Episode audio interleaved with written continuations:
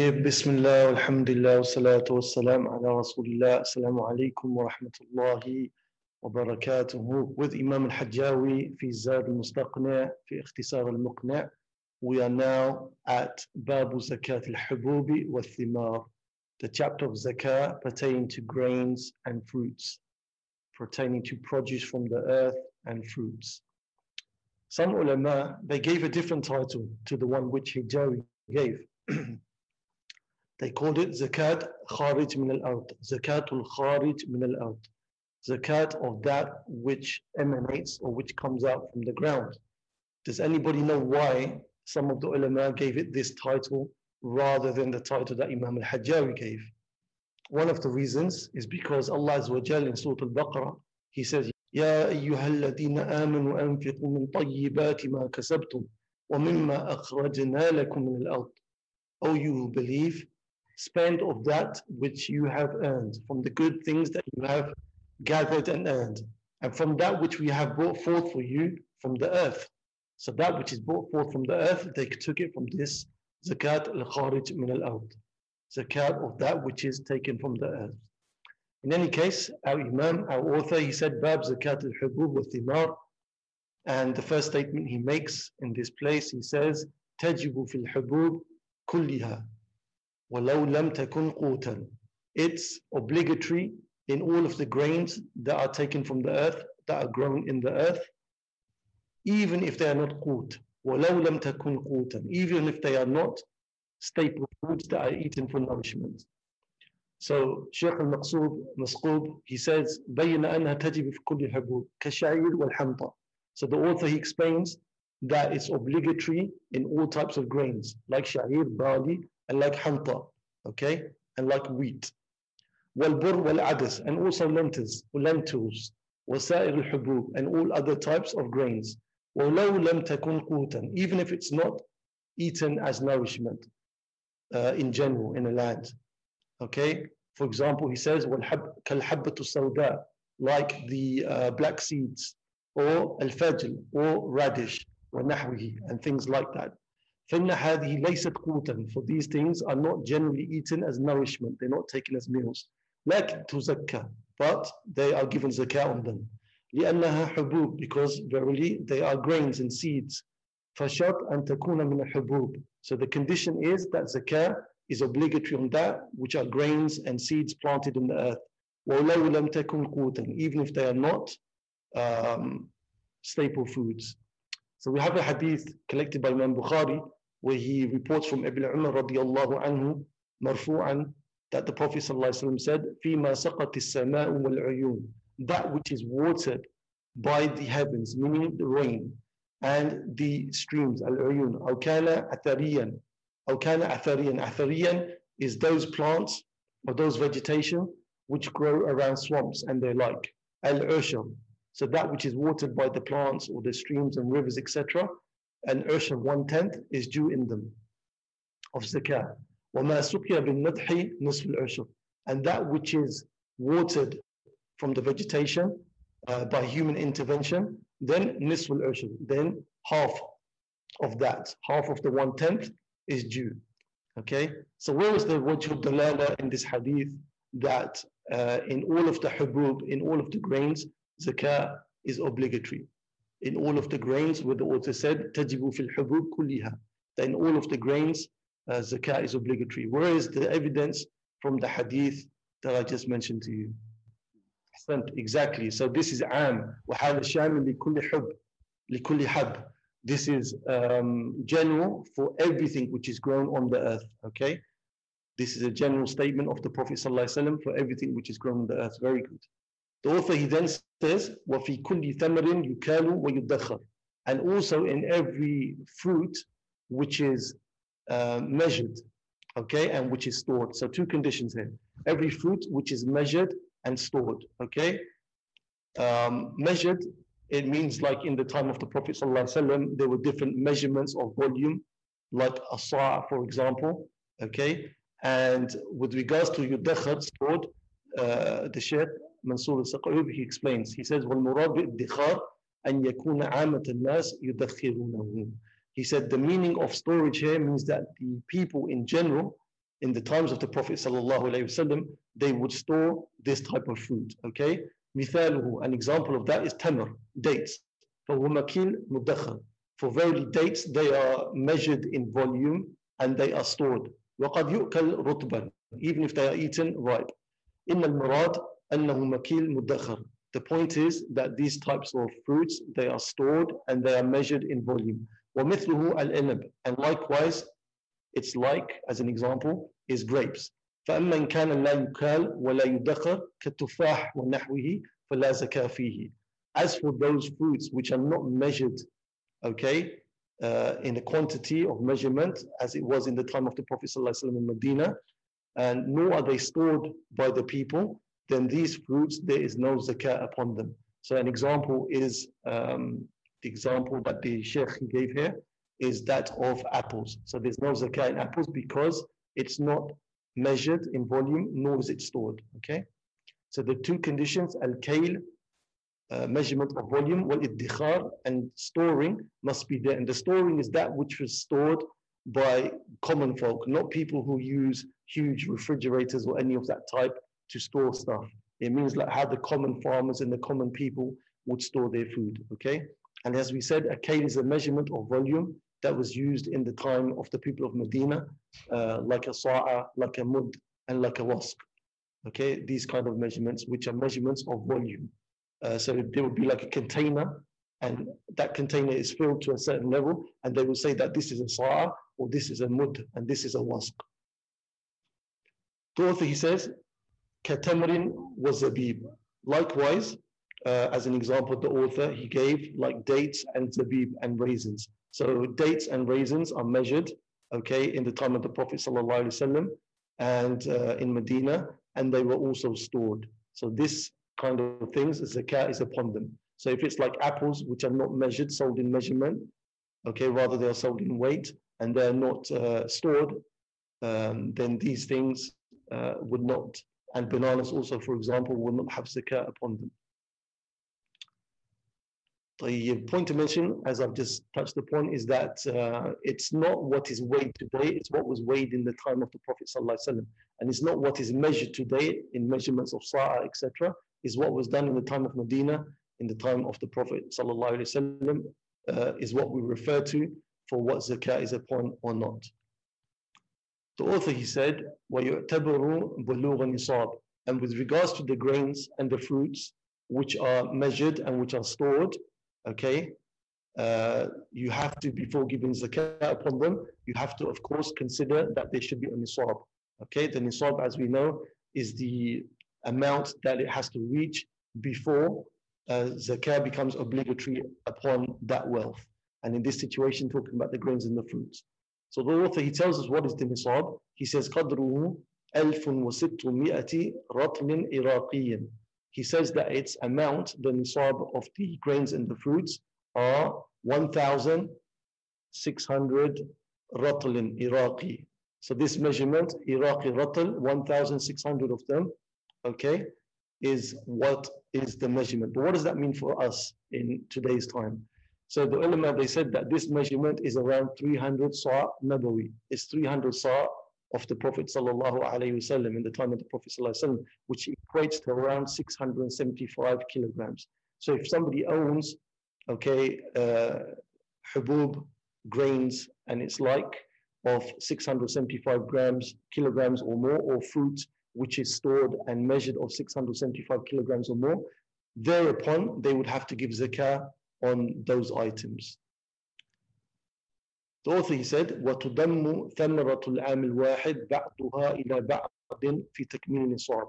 The author is now telling us that at times the harvest in a year is twice, okay? And the first harvest may not have reached the nisab.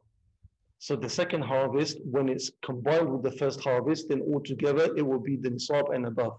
So this is what is done, that the the uh, the, veget the what is grown on the earth and the fruits, as we said, those which are stored and those which are measured, they are to be, the two harvests are to be brought together if need be, so that they can be above the nisab. So as an example, in the first harvest, it may be that 400 kilograms of a particular fruit was gathered. And in the second harvest of the year, then another 400 kilograms was gathered, okay? And so to be above 675 kilograms, both of them would be joined, both of the two harvests of the one year would be joined, and then zakah would be paid upon them.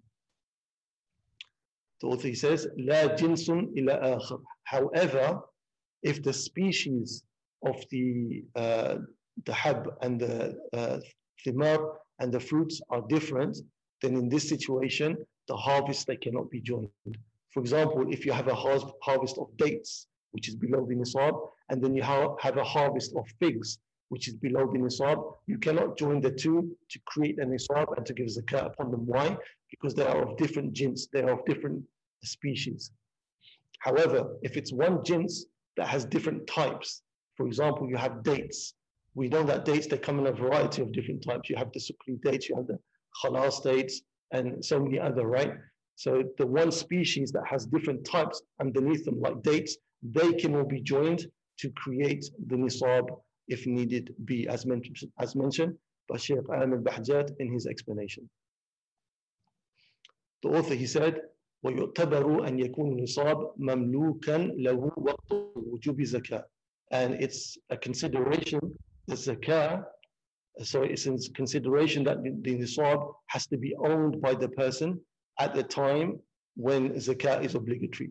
so the nisab of the fruit and the grains has to be owned in ownership of the person at the, at the time when the zakah is obligatory. So zakah upon the fruits, of course, is when they ripen, when many of the fruits they turn yellow or red, and upon the grains when they harden, right? When the wheat becomes hard and the shell of the wheat becomes hard, uh, this is the time when the zakah is obligatory. So what do we understand from this? If a person uh, has the nisab, okay, of grain and fruit, however he sells his land before they ripen and before the grains become hard.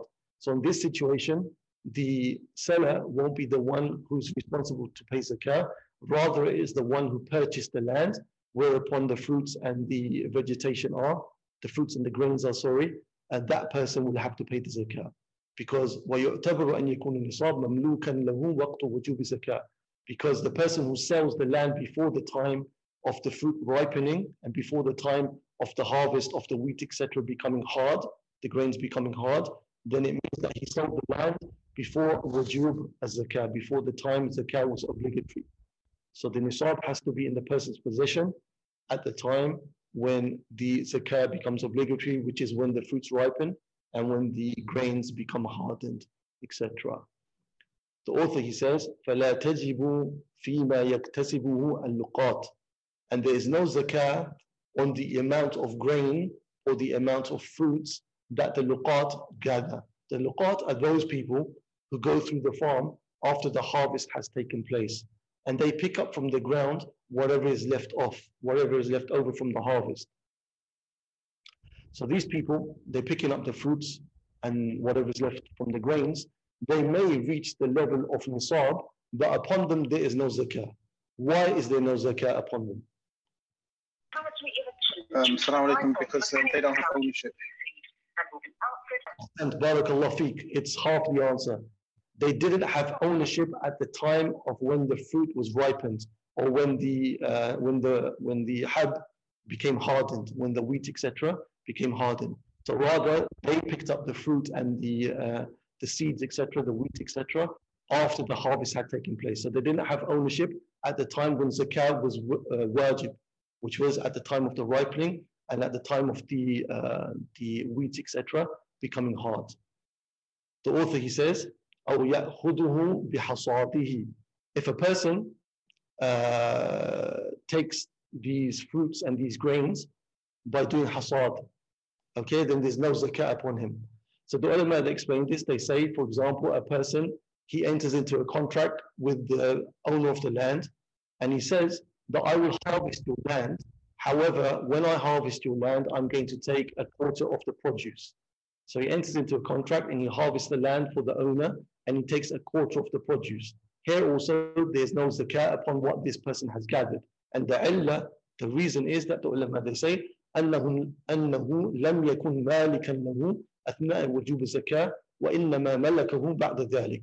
Like the previous illah we gave, that this person, he wasn't in ownership of these of this produce at the time of wujub zakat, at the time when uh, zakat was wajib.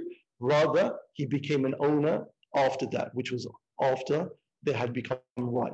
Okay, so he he was an owner of that produce thereafter, after the harvest, basically, or at the time of harvest. The author says, وَلَا فِيمَا يَجْتَنِيهِ مِنَ الْمُبَاحِ And also there is no zakah on a person that gathers grains or fruits from land which is mubah. Land which is mubah, it means that land which is not owned by any particular individual, company, or any organization or any of that nature, open pastures.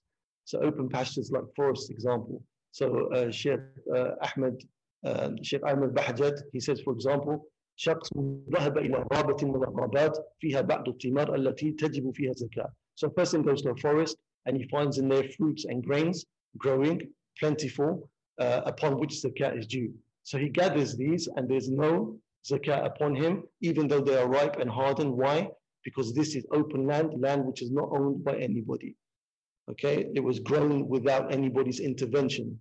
It was just grown there by Allah subhanahu wa ta'ala's blessings. So this person gathered that stuff and there's no zakat upon him unless he sells it as a tijara. If he sells that stuff as trade products, then of course he would pay, he would pay the zakat of trade products, but not the zakat of that which comes from the earth.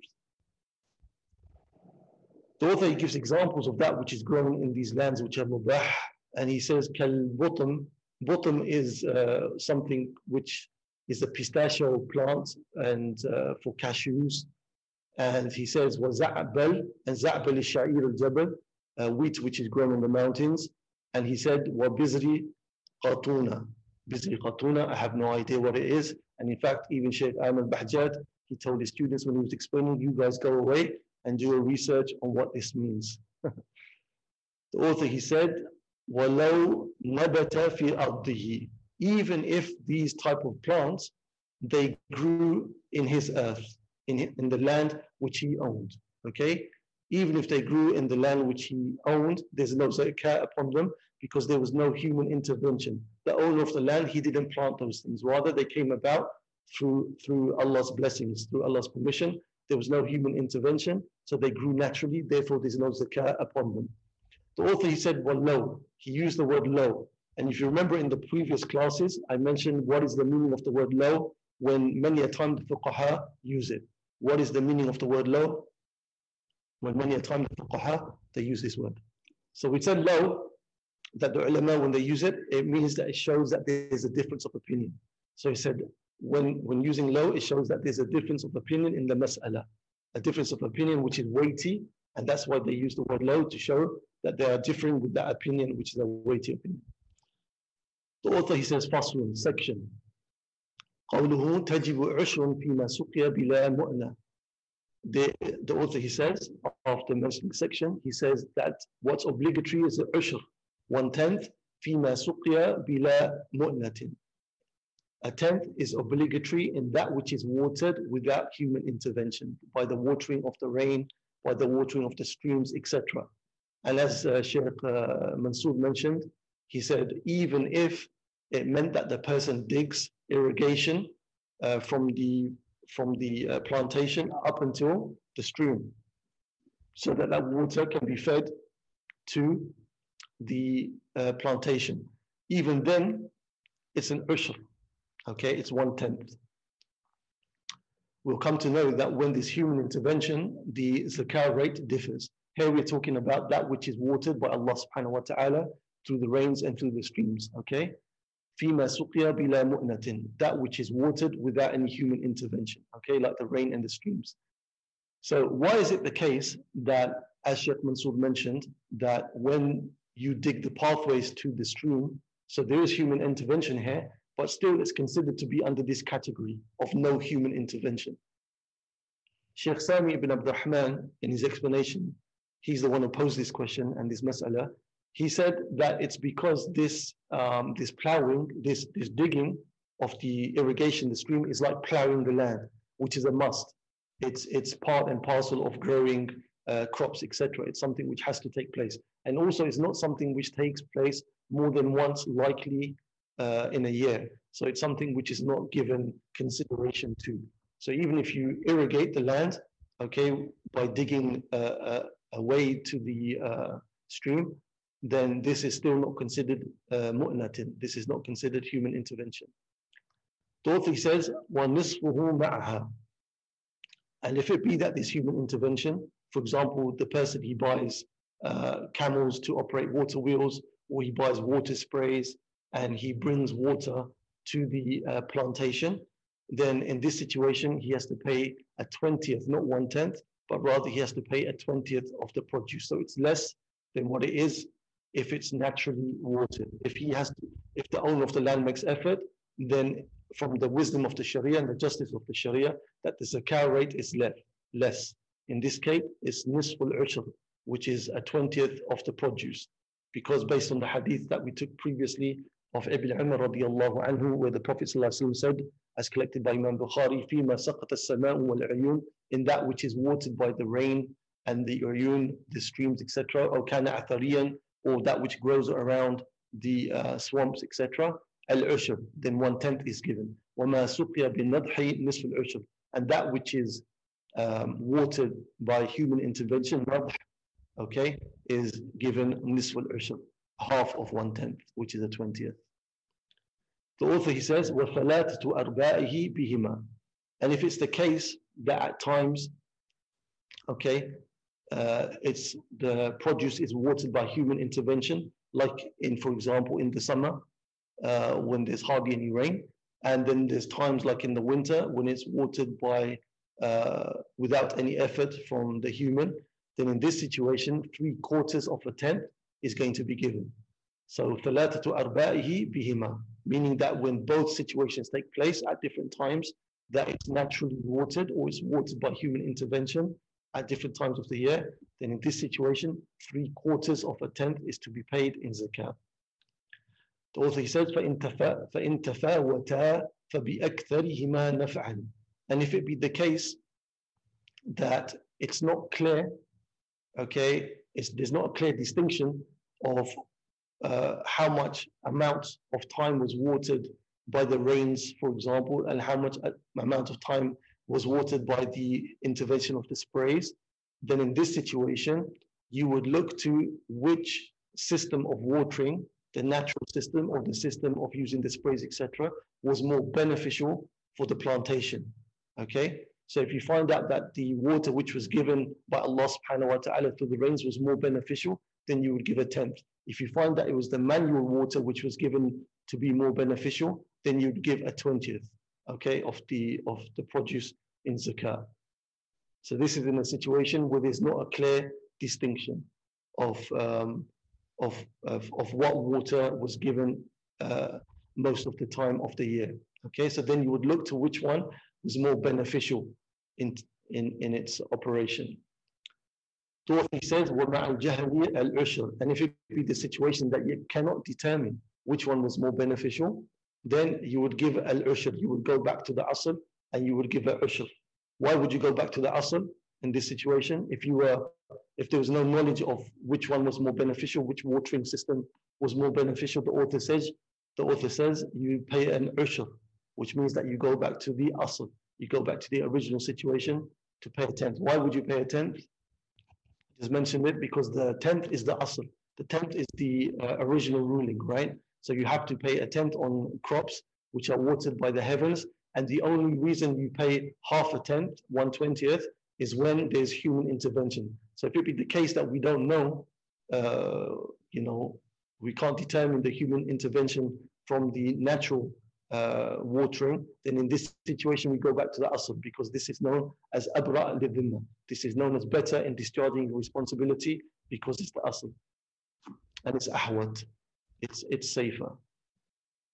The Shaykh, may Allah have mercy upon him, the author, he says, وَإِذَا اشْتَدَّ الْحَبُّ وَبَدَأ صَلَاحُ الثَّمَرِ وَجَبَتْ زَكَاةً If the, as we mentioned in passing, that if the, uh, the grains, they become hard, and the fruits, okay, بَدَأ صَلَاحُ الثَّمَرِ That the fruits, they become ripened, then at this point, you have to give the zakah. Then the zakah becomes obligatory upon the person. uh, Allah subhanahu wa ta'ala says in Surah Al-An'am, وَآتُوا حَقَّهُ يَوْمَ حَصَادِهِ And give its right, meaning give the zakat of the harvest, of the plantation, the day when you give its harvest. So we find here in this sentence of the author and the ayah of Allah subhanahu wa ta'ala as well, that there is no hawl. There's no hawl when it comes to give zakat on produce. You don't have to wait a year, obviously. The time when the zakat becomes obligatory and uh, is, is given consideration is the time when the fruits, they become ripened, ready to harvest, and the grains, they become hardened, ready, ready to harvest.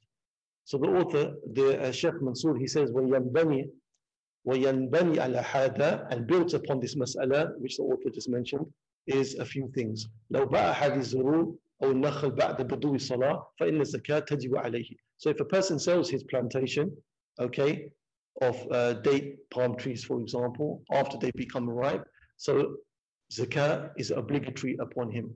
وإن كان قبلها فلا زكاة عليه.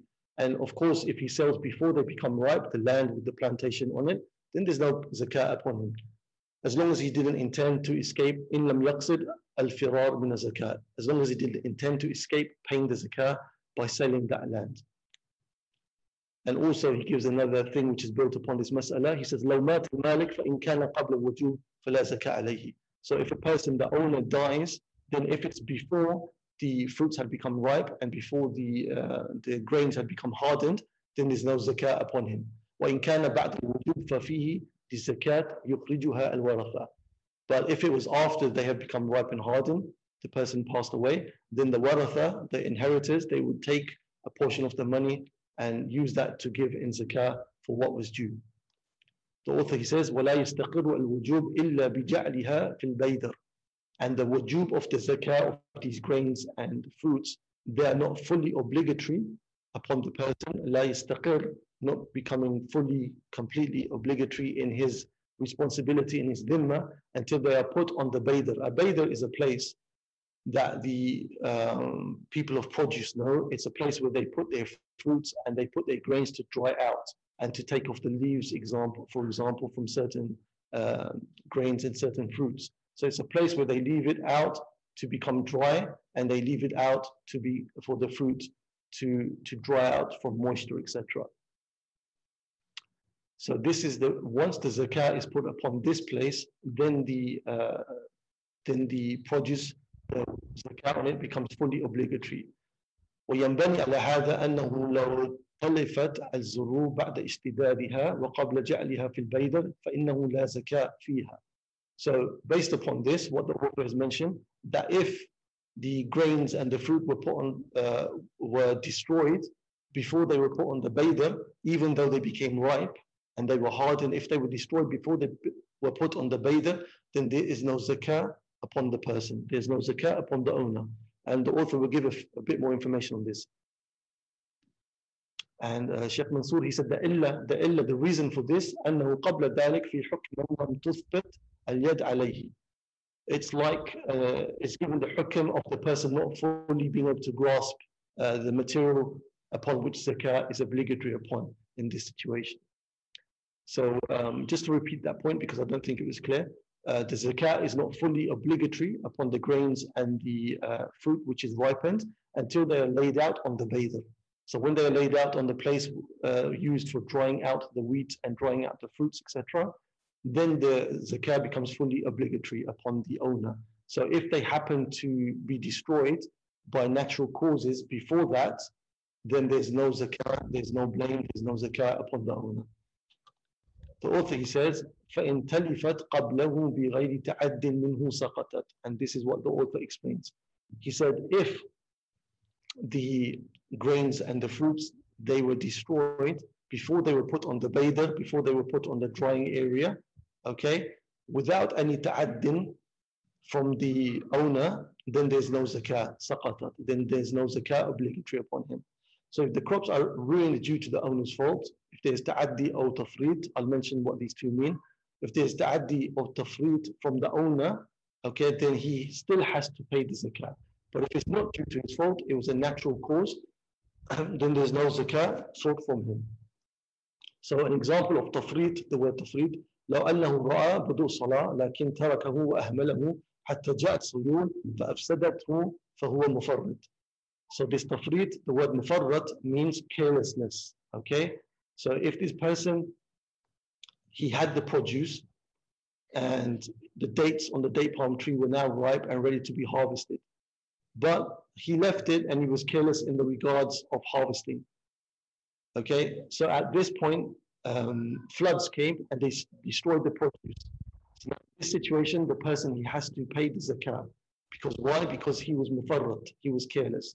And also an example of ta'addi, an example of ta'addi, لو أن أنه أشعل النار تحت الثمار فتلفت فهذا متعد. For example, the person, in, again with the date palm trees, he, for whatever reason, made a fire under the date palm trees and the trees they caught fire. This is an example of ta'addi. So in this situation, even though in both situations which I mentioned, they were not put on the baydar to dry out and they were spoiled, but they were spoiled due to negligence or due to ta'addi, due to wrongful behavior from the owner. If they were spoiled before they were put on the baydar, the drying out area, due to natural causes, then there's no zakah upon the owner. The author he says, وَيَجِبُ الْعُشْرُ عَلى مُسْتَعْجِلِ الْأَرْضِ دُونَ مَالِكِهَا And the musta'jir, the one who rents the earth, the earth, the, the, the farm, for example, he is the one that has to pay an ushr. If there's a situation where there's a rental contract between a person and the one who owns the farm, where the produce is, is being grown, then the one who is renting the farm in order to grow that produce, he is the one obviously that has to pay the zakah and not the one who uh, owns the land. And the, the Sheikh Mansour, he explains, he says, وَلِأَنَّ الزَّكَاةَ حَقٌّ لِلزَّرْ لَا حَقٌّ لِلْأَرْضِ Because the zakah is a haqq, is a right pertaining to the uh, produce, not a right pertaining to the land. So it's the one who owns the produce, not the one that owns the land. And an example to make this even more clear, he says, مثلا لو أن رجل استأجر محلا For example, if a person uh, rents a shop, فإن الذي يخرج الزكاة على البضاعة في المحل هو صاحب المال والبضاعة. So the one that is going to give the zakah is the one that is uh, making money from selling the produce, from selling the goods, and the one that owns the goods. So this is another example of explaining what the author meant.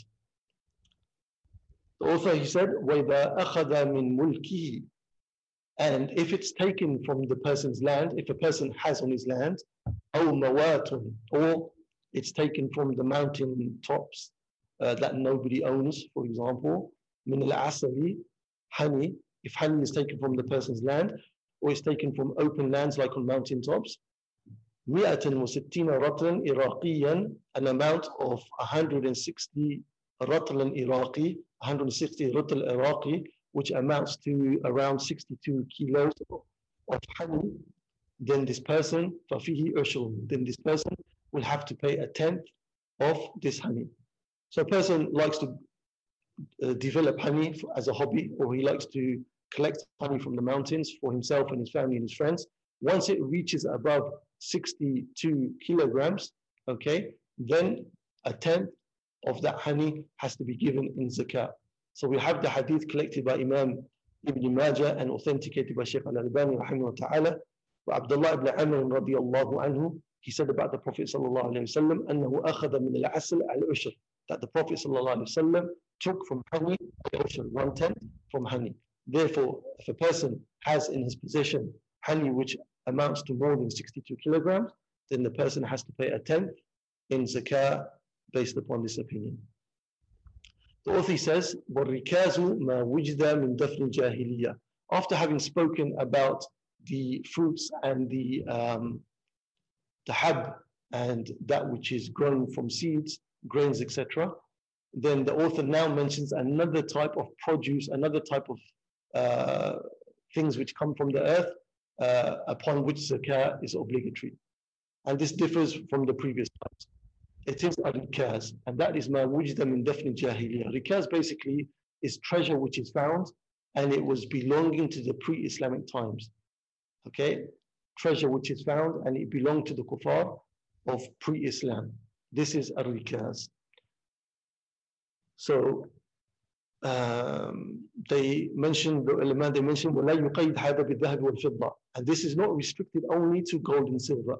بل يدخل فيه الحديد والألماس. but rather also any type of valuable metals like iron and almas, diamonds, وغيرها مما له قيمة, and other than that which has a value. So any type of value um, material which is found in the ground, like uh, gold, silver, diamonds, iron, etc., then this has to have zakah upon it, and it's given the zakah of al-rikaz. Al-rikaz. ففيه الخمس في قليله وكثيره. And what you would give, you will give al-khums. You will give a fifth of whatever amount you find. So whatever amount of diamonds you find in the ground, whether it's a tiny amount, whether it's a huge amount, a fifth of it is going to be given. Sheikh Mansour, he mentions that there's four points that need to be considered here. He says, الزكاة في في ركاز أربعة أمور. He said there's four matters which need to be remembered and considered in the zakah here. He said the first of them, أنه لا نصاب فيه, that there's no nisab. As we just mentioned, that whether it's a large amount or a small amount, zakah is given in it. Okay, كثير أو كثير ولا يلزم أنه يسلمه السلطان. And also whatever is found in the ground from this treasure of Jahiliyyah, pre-Islamic treasures, it doesn't have to be given to the authority. بل له أن يتولى هو إخراجه. Rather the person can take responsibility upon himself to pay the, the fifth, okay, which is uh, due. It doesn't have to be given to the, uh, the, the government for them to do this. Rather the person himself uh, can pay the fifth from what, it, what was found. The second point, أن مقدار المخرج منه هو الخمس. That what is going to be paid is a khums, is a fifth. بخلاف بقية الأموال الزكوية as opposed to the rest of the types of zakat. Because in Bukhari, in the hadith, the Prophet ﷺ said, وَفِي الرِّكَازِ الْخُمُسِ In rikaz, in the pre-Islamic treasures which are found, there is a khums, there is a fifth. وَمَا بَقِيَ فَإِنَّهُ يَأْخُذُهُ وَاجِدُهُ And that which is left, the four, four of the fifth, which is left after paying the fifth, then the person who found this, he is the one that will keep that. The third matter, أن الركاز ليس فيه اشتراط الحول.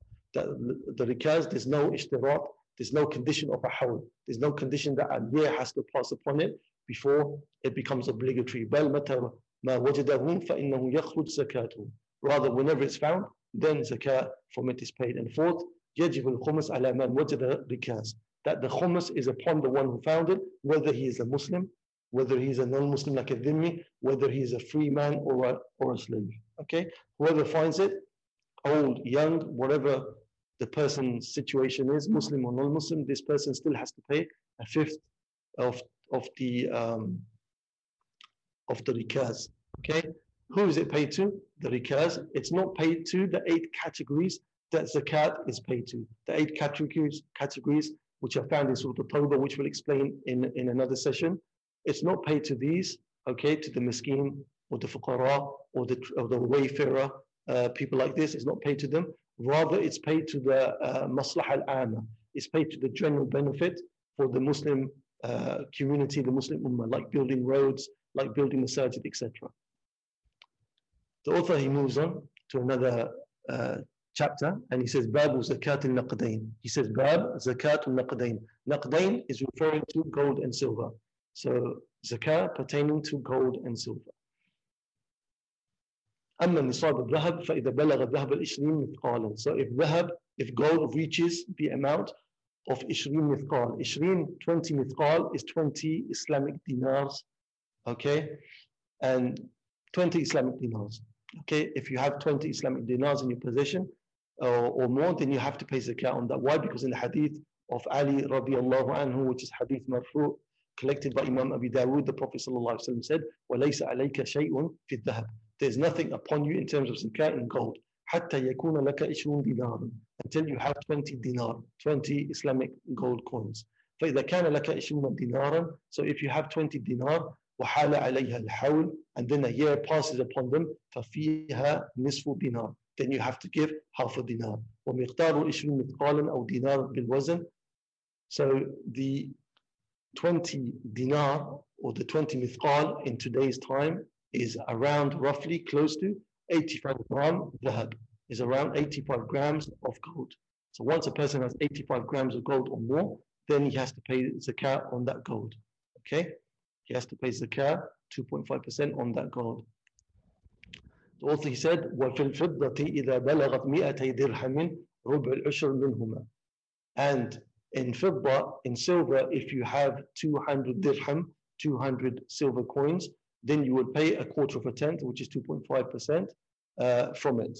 So 200 silver coins works out in today's terms to very close to 595 grams. A person has 595 grams, that becomes the nisab of silver, 85 for the gold and 595 grams for the silver. The author he says, وَيُضَمُّ الذَّهَبُ إِلَى الْفِضَّةِ فِي تَكْمِيلِ النِّصَابِ That you would join the gold to the silver in order to complete the nisab. Okay, if a person didn't have enough nisab, then you would join both of these commodities. For example, Sheikh Sami ibn Abdurrahman, he gives an example. He says, مثلا رجل عنده نصف نصاب الفضة وهو 100 dirham. A person has half of the nisab of silver, which is 100 silver coins. وعنده من الذهب ما قيمته 100 درهم فهن يكون مجموع ما عنده 200 درهم. And he has, in terms of value of gold, that which equates another 100 silver coins. So in essence, he has 100 physical silver coins. And from the gold, he has that which equates 100 silver coins in, in monetary value. So in essence, he has reached the nisab, and then he would pay the zakah based upon this, based upon joining these two commodities. Why is the person allowed to join the two, two commodities? Question to yourselves. Why is the person allowed to join between gold and silver to reach the nisab? Why is the person allowed to join the commodities? لأن المقصود نقدين واحد. Because the maqsood, the objective of the two commodities is one. فكلاهما يقصد الاشتراء. For both of them, the intent from them is that they're used for buying and selling. وكلاهما قيمة الأشياء. And both of them have value, which they are used for buying and selling. وزكاتهما متفقة. And the zakah which is owed upon both silver and gold is agreed upon, is the same which is 2.5%. وهي ربع العشر, okay, which is a quarter of a tenth. مسألة. Sheikh Sami ibn Abdurrahman, he mentions a مسألة. He says, هل يصح إخراج زكاة الذهب من الفضة وزكاة الفضة من الذهب? He said, is it permissible for you to pay your zakah, which is due on silver, by paying it through gold? And is it permissible for you to pay your zakah, which is due on gold, by paying it through silver? Okay, so he says, ذلك يجزي واختاره ابن قدامه في المغني. He said that is permissible. Sheikh Sami ibn Abdurrahman, He said it's permissible, and it is what Ibn Qudamah al-Maqdisi rahimahullah ta'ala in Al-Mughni, volume 4, page 218, said is permissible. because the objective from one of them is achieved by giving zakat from the other. Because both of them they have the same objective which is for buying and selling and uh, having a value. the author he says وتضم قيمة العروض إلى كل منها. and a situation could be where a person needs to his stock, his urud tijara, his trade stock, whatever that be, he needs to join that with his uh, gold and silver. Surah al-Mas'ala. Surah al-Mas'ala, uh, comprehending this mas'ala, is as follows. رَجُلٌ إِنْدَهُ ذَهَبْ أَوْ فِضَّةٌ بِقِيمَةٍ نِصْفِ النِّصَابِ So a person has gold or silver equating to half of the nisab. وَأُرُودَ التِّجَارَةِ بِقِيمَةٍ نِصْفِ النِّصَابِ And he has trade goods equating to half of the nisab, which is required. فإنهما يضمان ويكونان نصاب. So in this situation, the trade goods would be joined with the gold and silver to make the nisab. والإلة, what is the illa? What is the reasoning? أن الزكاة في عروض التجارة تجب في قيمتها. Because the zakah in trade stocks, what is meant there is its value, not the trade, it's not the stock itself, but the value of the stock, right? وهي تقوم في كل من الذهب أو الفضة and it is valued through gold or silver فكان الذهب والفضة مع قيمة جنس واحد so the, the gold and the silver and the trade stock in terms of its value is considered as one jins, as one commodity we can say. This is the explanation that the ulama they give. The author says, يُبَاحُ لِلذَّكَرِ مِنَ الْفِضَّةِ الْخَاتِمِ It's permitted for a dhakar, okay, for the male to have a silver ring. Sheikh Al Bahjat, he said, why is it that the author he mentioned here, yubahu lidhakr, that is permitted for a male, and he didn't say it's permitted for a man. Why is it permitted for a male? He mentioned permitted for a male, but the author didn't say the word arrajul. The reason here is that there is a difference between these two matters. Yashmu Saghir wa Kabir, because when you say dhakr, male, it comprises whether the male is an adult or the male is a child. الذكر يشمل صغير وكبير ولهذا المذهب يحرم إلباس صغير ما يحرم على الكبير. And this is why in the madhab it's not permissible or it's haram to make the child wear what is haram for the man to wear. So whatever is haram for the man to wear is also haram for the child to wear as long as he's male. So again, the author he said, يباح للذكر من الفضة الخاتم. It's permissible for a man, for a male to wear a silver ring. Okay. Uh, Shaykh Amir Bahjat, he says, الأصل في لبس الفضة في حق رجال المنع. He said that the uh, the asl, the foundation principle with regards to wearing silver for men is a mana, is a prohibition. إلا أنه استثنى أحوالا, except that there's some situations which the evidence permit uh, as exceptions, okay? And the first of them is which we are taking is that you can wear a silver ring. And this is in the hadith in Bukhari Muslim of Ibn Umar, اتخذ النبي صلى الله عليه وسلم خاتما من فضة فاتخذ الناس خواتيم الفضة. That the Prophet صلى الله عليه وسلم, he took a silver ring. So the people, they followed the Prophet صلى الله عليه وسلم in that and they all took silver rings. So silver in a ring is permitted for a male. The second thing which is permitted, وَقَبِيَةُ سَيْفِ قَبِيَةُ سَيْف is the, the handle of the sword. It's permitted, permitted to use this, uh, to have this made of silver. Okay? The evidence is in the hadith of uh, Ahmed, collected by Imam Ahmed and Abi Dawood, where Anas radiallahu anhu he said, كانت قبيئة سيف رسول الله صلى الله عليه وسلم من فضة that verily the handle or the grasping point of the sword of the Prophet وسلم, was made from silver. والعلة and also the illah, a reason given, أنها حلية معتادة للرجل that verily it is a type of adornment which is commonly accepted for men.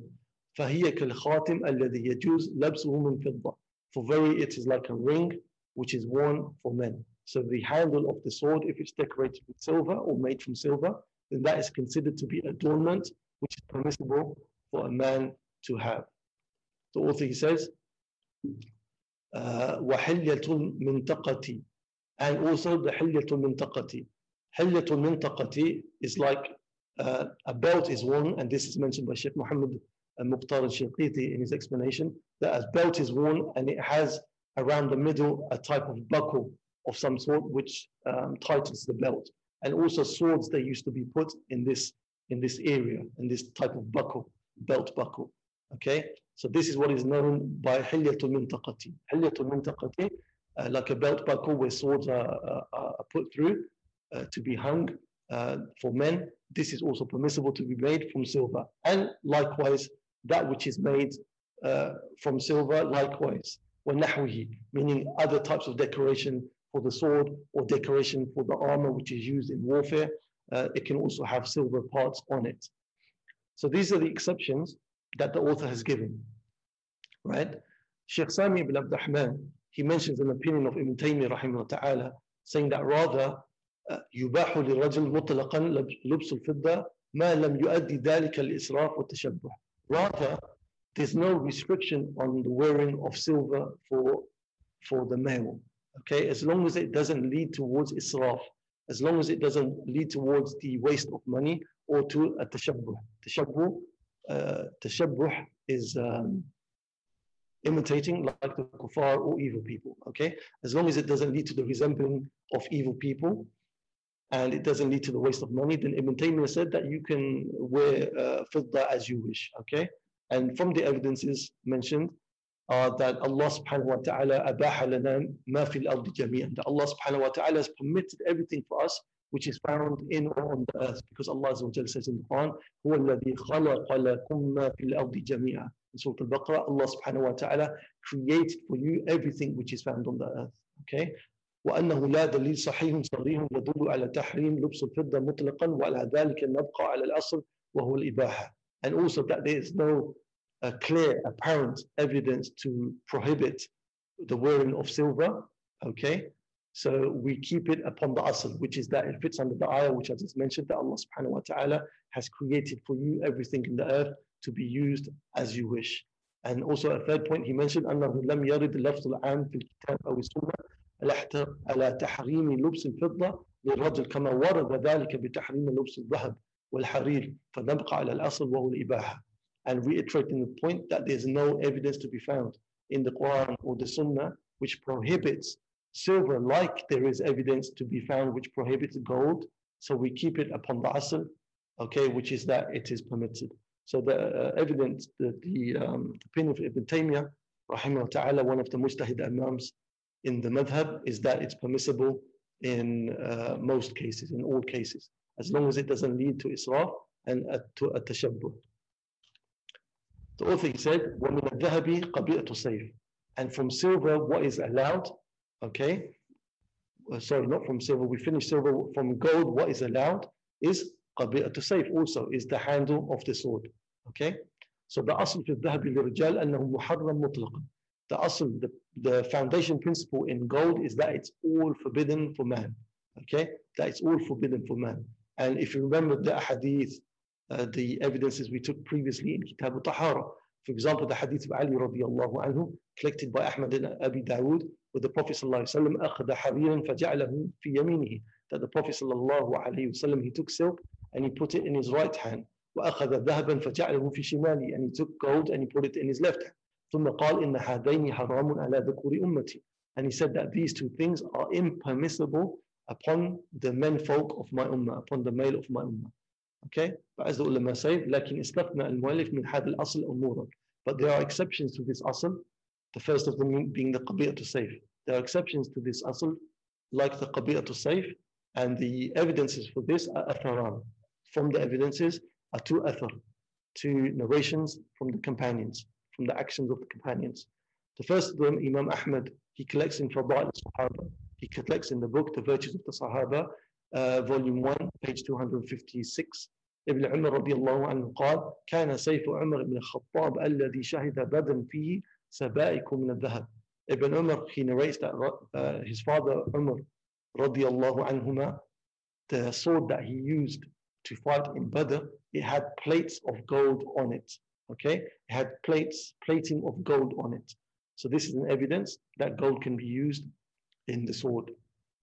And also, Imam Ibn Abi Shayba, in his Musannaf, he collects from Uthman ibn Hakim, قال رأيت في قائم صيف سهل ibn Hunayf مسمار ذهب. I saw in the handle around that area of the sword of uh, this companion, uh, Sahal ibn Hunayf, uh, a nail, something of that sort, made from gold. So gold used in swords is permissible. Another exception to the use of gold, إِلَيْهِ ضُرُورَةٌ And that wherein a necessity dictates or necessitates that you have to use gold. For example, uh, having a nose made of gold and other necessities similar to that. Where this is taken from is the hadith collected by Imam Ahmad and Abi Dawud, the hadith of Arjafa ibn Sa'ad. I've heard it also as Ibn As'ad. Allah knows which one is correct. Ar-Jafa ibn Sa'ad, قُطِيَ أَنْفُهُ يَوْمُ الْكُلَابِ That his uh, nose was cut in the battle of Kulab. فَاتَّخَذَ أَنْفًا مِنْ فِضَّةٍ So he took a nose from silver. فَأَنْتَنَّ عَلَيْهِ But then it became, um, it deteriorated upon him. That's the word I'm looking for. Corroded or something of that nature upon him. فَأَمَرَهُ النَّبِي صلى الله عليه وسلم فَاتَّخَذَ أَنْفًا مِنْ ذَهَبٍ So the Prophet ﷺ commanded him to take a nose in its place made from gold. Okay, so this shows you that in the case of necessity, you can use gold. What is the qaida al-mashhura? What is the famous qaida that we've taken many times, used to prove that in terms of necessity, that which is haram, you can use in times of necessity. Question to yourselves, what is the famous qaida, the famous rule that we have taken many a time to prove that in times of necessity, you can use something which is in its foundation forbidden. So the qaida, as you know, as we've taken many times, as ad-daruratu tabih al-mahdurat, that the necessities permit that which is unlawful. Okay? Necessity permits that which is unlawful, but of course this has to be taken with another qaida, which is ad-daruratu tuqaddaru bidaruratihi uh, or bidururatiha. that the necessity is given estimation in, in, in how much is needed from it. That you can't just openly go and take whatever you want from the haram, you take only that which is needed. طيب. The author he says, ويباح للنساء من الذهب والفضة ما جرت عادتهن بلبسه ولو كثر. And it's permissible for the women to wear from gold and silver that which is a common custom for them in their norm, in their society, uh, to wear, even if it's a lot. ولو كثر. Again, the word low to show that there's a valid difference of opinion here. So the author says it's permissible for the women to wear whatever they want from gold and silver, as, as long as that's found to be the norm uh, for their level of living in their society. ولا زكاة في حليهما المعد للاستعمال أو العارية أو العارية. There's no zakah in their jewelry which is prepared for them to wear and to use or for them to lend out to their friends, cousins, etc. There's no zakat on the jewelry. Why? Because we have the hadith from the Prophet excuse me, collected by Imam Ahmad and Abi Dawood, Jabir radiallahu anhu. The hadith is marfu'. He said, Laysa fil hulli zakatun. The Prophet said there is no, no zakat in the jewelry, meaning the jewelry of the women. Laysa fil hulli zakatun. There is no zakat in the jewelry for women, except, the author, he mentions exception. وَإِنْ أُعِدَّ لِلْكِرَى Okay, if it is prepared for kira, أو النفقة أو النفقة أو كان محرما ففيه زكاة. So in these three, three situations, there would be an exception. That zakah would be obligatory. What is the first of them? عِدَّ لِلْكِرَى Kira is that the, the gold is going to be used to be rented out. Okay, It's going to be used to be rented out and money is going to be made from that. In that situation, the gold, there is zakah upon it. Okay? أو النفقة. Nafaqa is that you are using, the person who owns the gold is using it uh, to pay for their daily needs, okay, to pay for the rent of their house, for example. So the sister, the woman who owns that gold, she uses portions of it, portions of that jewelry, to pay yearly or monthly for her rent. So any nafaqa, then there's zakah upon that amount of gold which is going to be used. أو كان محرما or the gold is muharram or the gold is haram. So the woman she owns gold but it's haram for her. How can the gold be haram for her that she owns? What is an example of gold that can be haram for her which she owns whereupon zakah would be uh, upon this gold? Anyone have an example? So the ulama they say, Fadl, somebody going to answer? um, gold that is not considered jewelry? So if the gold is not considered jewelry, then it won't fit into our discussion here. Then zakah is going to be upon it. But I'm saying that this gold, it is considered jewelry. It's definitely jewelry, but the zakah is going to be paid upon it because it's haram. But how can this be? What, Give me a situation, a scenario where the gold jewelry can be haram for this sister. So in any case, the ulama, they say an example of this is that the gold is made in a statue form, a statue of a living being. So if it's made in the form of a statue of a living being, for whatever strange reason, then zakah is going to be obligatory upon it because it is muharram. And Allah subhanahu wa ta'ala knows best. So these are the points that we needed to mention today. Which is khair. Ask Allah subhanahu wa ta'ala to reward us immensely for this small effort and to give us a correct understanding of this fiqh and to make us from those who act upon the best of what we hear. Anything which was correct was Allah subhanahu wa ta'ala. Mistakes and shortcomings from myself and shaitan. If you have any questions upon the text, the matan that we took in the explanation, then feel free.